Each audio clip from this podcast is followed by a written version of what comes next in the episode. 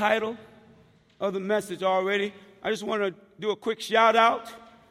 Shout out to uh, Pastor Sister Devonshire. Been so gracious and blessing, uh, gracious and uh, to me and kind to me. And even today, today I was had called him, asking him about uh, the activities for the day, and I said to him, uh, "Sir, I don't know if I'm gonna be able to make it for soul winning, you know, soul winning gathering whatever. I got a lot of stuff to do."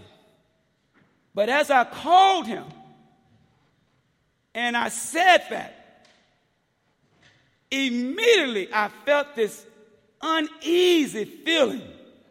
How many of felt that? I mean, I felt this uneasy feeling. Now, that wasn't the devil, that was God.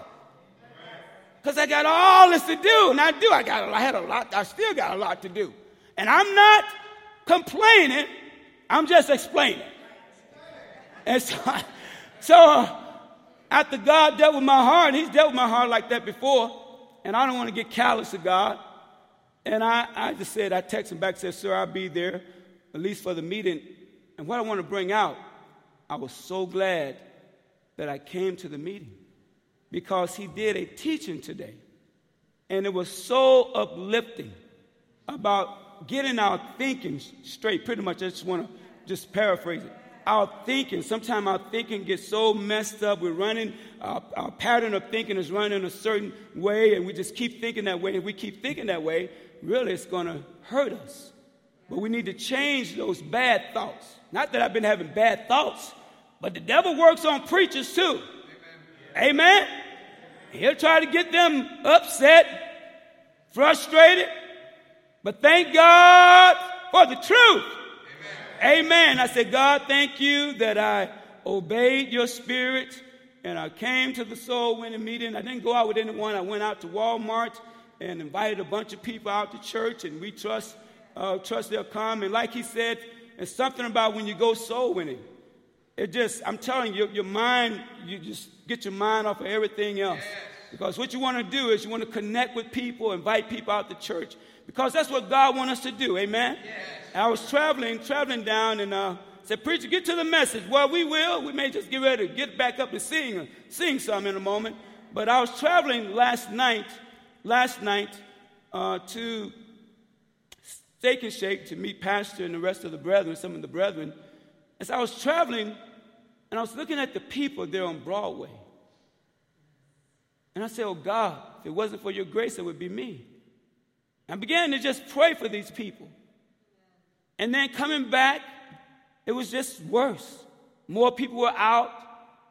And I began to think about this. I guess I went to bed thinking about it. And so I had a dream early this morning. Early this morning. I was riding with this preacher, this particular preacher. And this preacher was saying, I don't understand why people don't want to serve Jesus. And in this dream, he started just crying. And you know, when somebody cries, you want to cry too, but you can't just make yourself cry. I saw him crying, and it was just seemed like it was so real and vivid. And I began to think this thing came to my mind about God's love. How that God loves people and that how that he needs more laborers. Amen. That it's really time for us to rise up because we've been free. Hell already lost us. But we need to get some other people free. Can I get a witness? There's some people that are they are depressed. They got mental issues. I mean, they got some serious problems. Amen. Some got health issues. And they need Jesus. Amen. I woke up and the message was on my mind about the matchless love of God.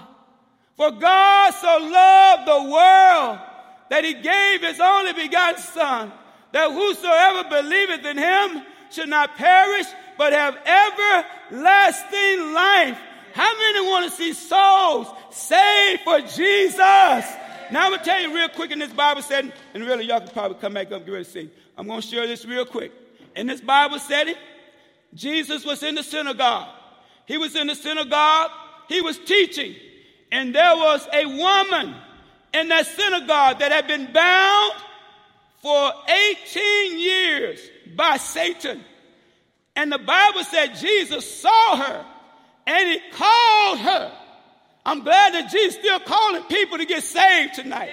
He's still calling people to be free tonight. Amen.